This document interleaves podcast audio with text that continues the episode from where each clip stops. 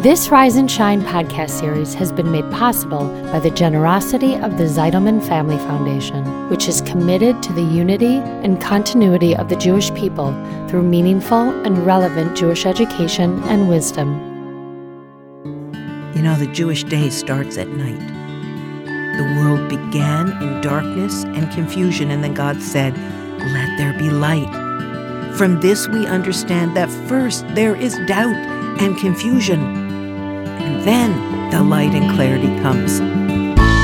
This is Rise and Shine, a podcast that offers timeless wisdom and uplifting meditations to fill your heart, feed your soul, and start your day on a positive note. Here is Adrienne Gold Davis.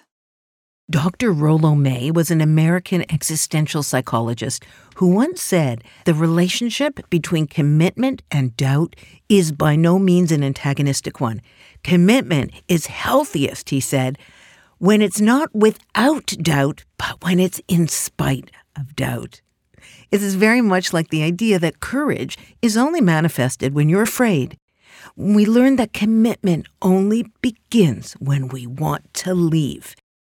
That commitment requires doubt and the decision to push past it or even to accept it as part and parcel of the human condition. We feel doubt about our decisions all the time, right? Did I accept the right position? Is this the career that's right for me? Is this the right school for my kid? Is this the right camp? Is this the right teacher? But what if we understood that doubt is a natural part of us and is not to be feared or taken as a sign of disaster? And what if we accepted it as part of the fabric of all decisions and all relationships?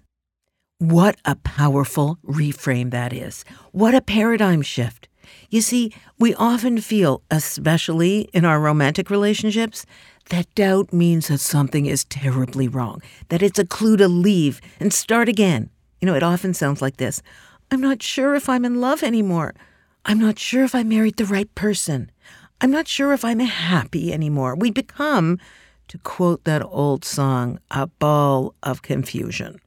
Now, Rabbi Akiva Tatz weighs in on this with a very powerful quote. After commenting on the first sin in the Bible, you know, Adam and Eve eating from that tree of knowledge of good and evil, he explains that when we ingested that forbidden fruit, we actually internalized a confusion, a lack of clarity. And in this long but very worthwhile quote, I think, he said this: "A close examination of human difficulties will reveal that at their root lies doubt. Not knowing with full confidence what one's direction should be is the most energy-sapping element in our lives. In depth, all our existential tension and anxiety stem from doubt. In isolated ordeals and in life in general, we struggle most profoundly to identify the correct path, and it seems impossible. Very often, the problem lies not in finding the strength to cope with adversity, because one feels one would go through fire willingly. If only one knew in what direction. If only we could be sure that this or that particular path were correct in an absolute sense, that it wouldn't let us down unpredictably, we would find the raw courage to walk that path. But that is not our experience. You see, we choose a direction, perhaps feeling that this must be the correct one, and tomorrow we are forced to wonder how we could possibly have seen things that way yesterday. The situation appears exactly the opposite now. And of course, the next day, we feel even more confused. Eventually, we lose confidence in our sense of direction altogether. Life is a halting, faltering business. Three steps ahead today, two backwards tomorrow, and so often no more than helpless circles with the dismay of crossing our own tracks repeatedly." Oh, Rabbi Tatz, so brilliant. Anyway, in any long relationship, we may experience times of profound boredom, temptation, and even apathy. And we take this to mean that some cosmic mistake has happened, that happiness and clarity will be found over there or over there or at the very least not over here. But you see, this isn't true. We all know the expression that the grass is not greener on the other side, that the grass is greener where we water it.